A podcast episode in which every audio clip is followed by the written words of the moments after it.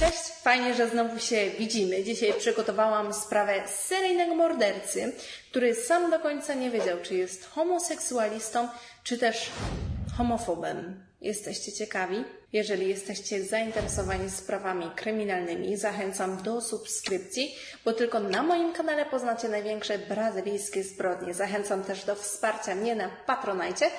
A teraz zapraszam do sprawy Fortunato Neto, seryjnego zabójcy, który jest pełen sprzeczności.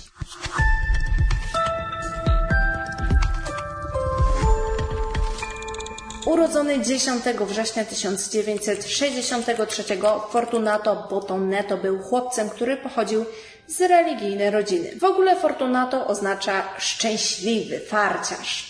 Jego ojciec pracował jako konserwator i utrzymywał całą rodzinę. Miejscowość, w której mieszkali, Beleduro, znajdowała się blisko São Paulo. Ale niektórzy mieszkańcy mówili, że chłopiec, pomimo tego, że mieszkał właśnie w tej miejscowości, to tak naprawdę urodził się w São Paulo. Chłopiec jako dziecko miał bardzo dużo przeróżnych problemów, e, szczególnie jeżeli chodzi o rozwój. Mówić nauczył się dopiero w wieku pięciu lat. To sprawiło, że miał on problemy w szkole. I nie chodzi tutaj nawet o uczniów, tylko raczej o to, że po prostu przez ten powolny rozwój do szkoły trafił dopiero w wieku 9 lat. Więc no, bardzo późno. Był bardzo do tyłu względem swoich rówieśników, jeżeli chodzi o naukę. No i tak średnio sobie po prostu w tej szkole radził. Zanim ukończył 10 lat, już zdążył raz uciec z domu. Niektóre teksty sugerują, że był to moment, w którym chłopiec odkrył, że jest homoseksualistą i właśnie ze względu na konserwatyzm rodziców i religię, która zabraniała mu kontaktów seksualnych z innymi mężczyznami, zdecydował, że rozpocznie własne życie bez ograniczeń, nie wiem, bez ograniczeń dziesięcioletnie dziecko no ale dobra, inne teksty sugerują, że było to raczej związane z problemami w szkole, ponieważ nie mógł sobie poradzić i nie mógł spełnić wymagań swoich rodziców. Ja bym się raczej właśnie skłaniała w tą stronę, no bo jak może dziesięcioletnie dziecko chcieć opuścić dom tylko dlatego, że podobają mu się chłopcy. No ale dobrze, no być może chłopiec w tym momencie właśnie zaczął odkrywać również swoją seksualność tego nie wiemy. Niestety podczas tej ucieczki został pierwszy raz seksualnie wykorzystany i przyduszony. To traumatyczne wydarzenie odbiło bardzo mocne piętno na jego psychice. Jednak chłopiec wcale nie chciał wracać do domu, pomimo że rodzice wracali po syna. Ale wtedy też chłopiec ponownie uciekał. Po jakimś czasie chłopak spędzał praktycznie cały czas na ulicy, no a rodzice w końcu zrezygnowali z interweniowania w życie nastolatka. No cóż, takie wychowanie. Żeby się utrzymać, kradł różne przedmioty. Uczęszczał szczególnie na przystanki autobusowe, do centrum miasta, na stacje. Był wszędzie tam, gdzie po prostu przemieszczało się bardzo dużo ludzi. Tam też często prosił o jedzenie, czy też jakieś drobne pieniądze. W tamtym momencie chłopiec został zabrany też przez FEBEM. FEBEM to jest taka organizacja w Brazylii, która pomaga bezdomnym dzieciom. Niestety w tamtym miejscu chłopiec doświadczył makabrycznych przeżyć i najprawdopodobniej było to dla niego gorsze niż zostać na tej ulicy. Był wykorzystywany przez innych starszych chłopców, którzy znajdowali się w ośrodku.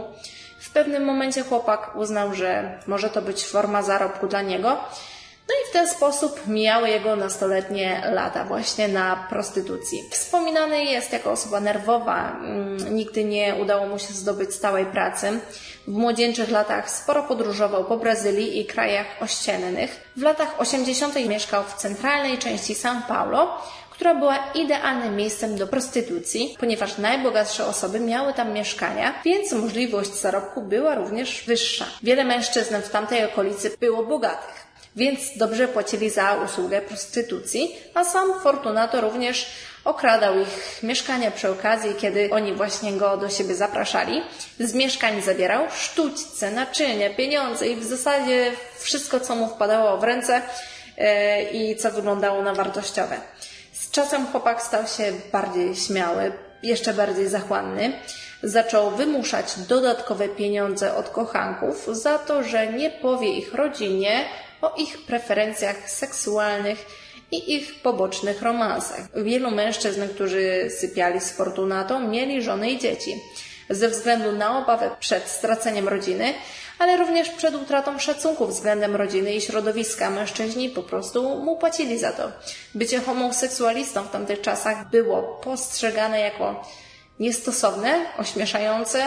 Homofobia była znacznie bardziej powszechna niż akceptacja innej orientacji niż heteroseksualnej. Fortunato był osobowością lubianą. Często opowiadał historię o swoim życiu, co przeszedł, budził zaufanie i empatię wśród znajomych, ale z drugiej strony znany też był ze swojej porywczości i agresywności, tak jakby czasami stawał się zupełnie inną osobą.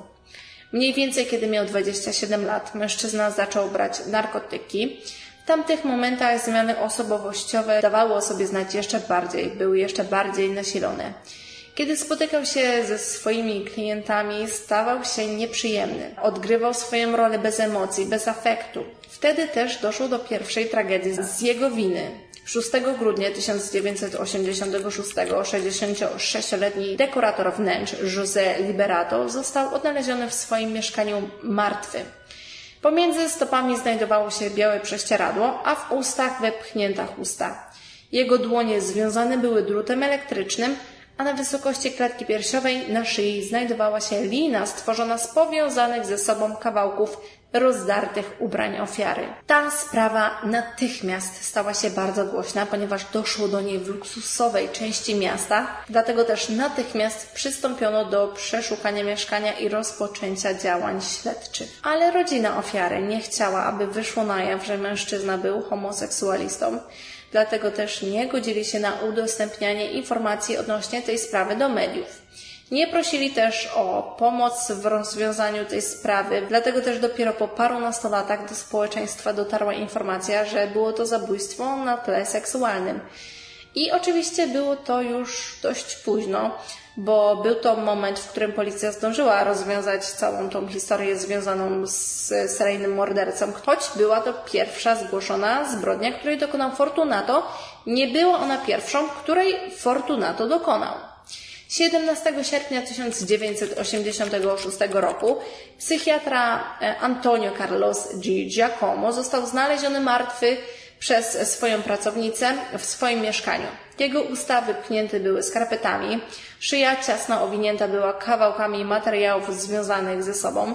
W mieszkaniu znajdowało się wiele odcisków palców zbrodniarza, ale te odciski do tej pory nie zostały zarejestrowane w bazie policyjnej. No więc przez to nie było możliwości odkrycia, kto tej zbrodni się dopuścił. Podczas działań policyjnych odkryto, że ofiara uczęszczała w jedno konkretne miejsce, które mogło być związane z jego śmiercią, ponieważ przebywał tam w dniu poprzedzającym odkrycie jego ciała. Tym miejscem był Park Trianon, taki park, który znajduje się w centralnej części São Paulo.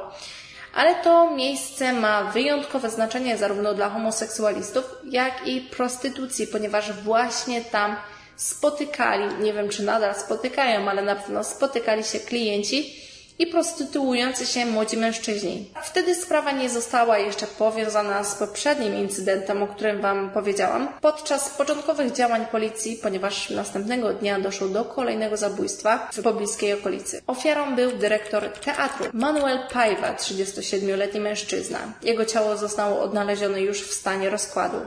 Miał związane dłonie i stopy, zatkane usta oraz ściśniętą szyję tą samą liną, wykonaną z potarganych ubrań.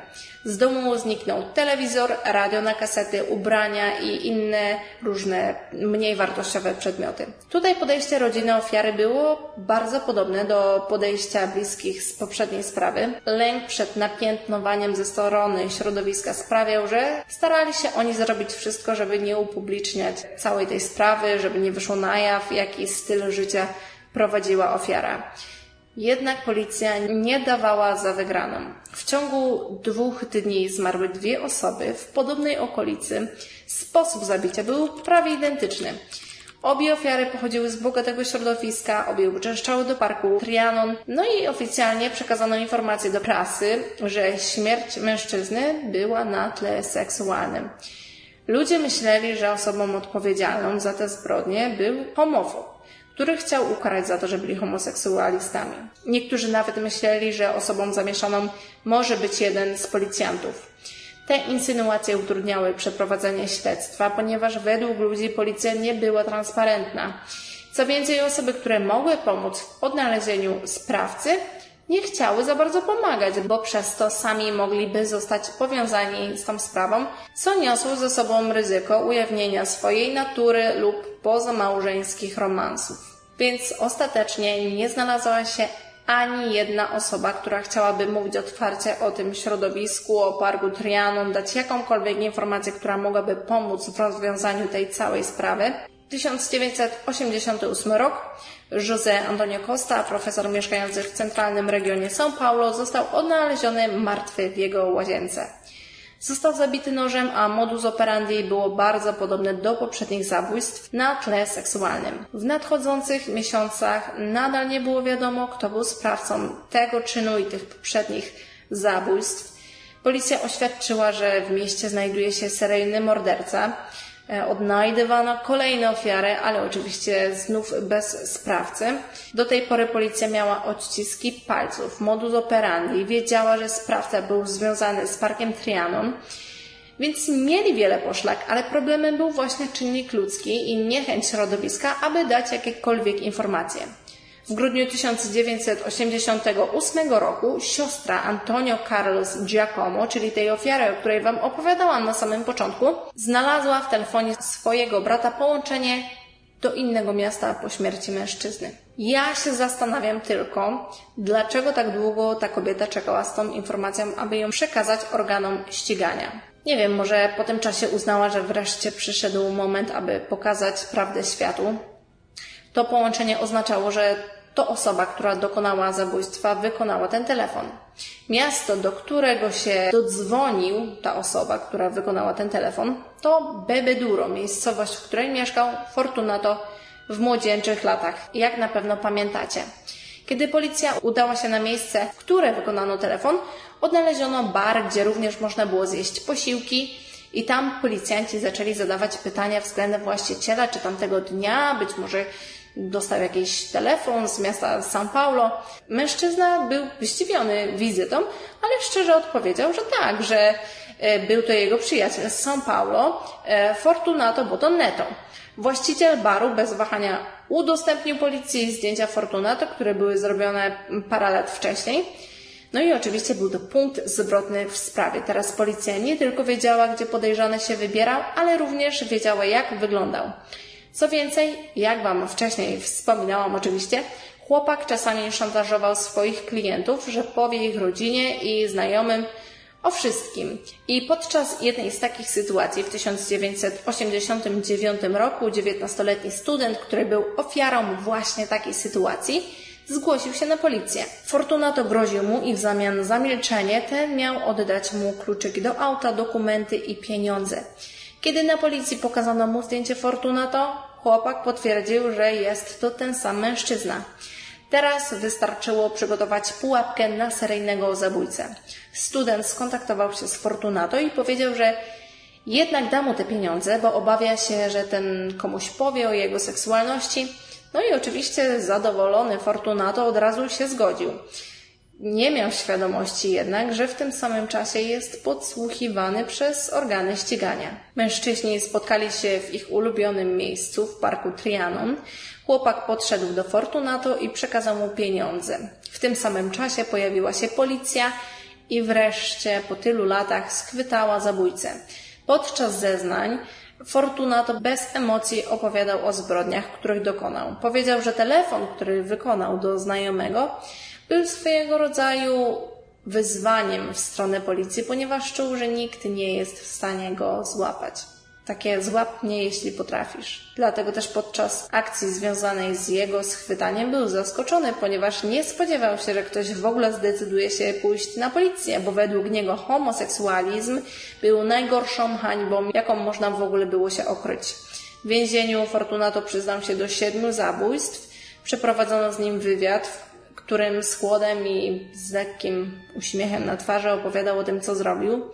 Przyznał, że zrobił to wszystko ze względu na nienawiść względem homoseksualistów. No i popatrzcie, jak to jest. Był homoseksualistą, ale też ich nienawidził. Jeden z psychiatrów sklasyfikował Fortunato jako typowego psychopatę. Mężczyzna traktował swoje ofiary jako przedmioty swoich sadystycznych rządzy. Fortunato doświadczał poważnych problemów mentalnych, które obejmowały m.in. znaczne zmiany osobowościowe. Czasami otwarcie przyznawał się do bycia homoseksualistą, tak jakby była to najbardziej naturalna rzecz na świecie, a innym razem zmieniał się na parę, paręnaście godzin, paręnaście minut, na, czasami na tygodnie osobę, która potępiała akty seksualne z osobą tej samej płci. Po swoich aktach agresji nie był w stanie zrozumieć, do czego doszło i nie do końca pamiętał przebieg wydarzeń. Dlatego też podczas procesu został skazany na 8 lat pozbawienia wolności w szpitalu Taubaté w São Paulo. Zmarł w 1977 roku na odskrzelowe zapalenie płuc. Fortunato, seryjny zabójca, szantażował, dusił, rabował, torturował i zabijał swoje ofiary. Wszystko dlatego, że pałał niezmierną nienawiścią względem homoseksualistów, pomimo tego, że sam nim był. Dziękuję Wam bardzo za wysłuchanie tej sprawy i mam nadzieję, że znaleźliście w niej coś, co być może pomoże Wam zrozumieć sposób myślenia największych morderców. To wszystko. Do zobaczenia za tydzień. Ciao.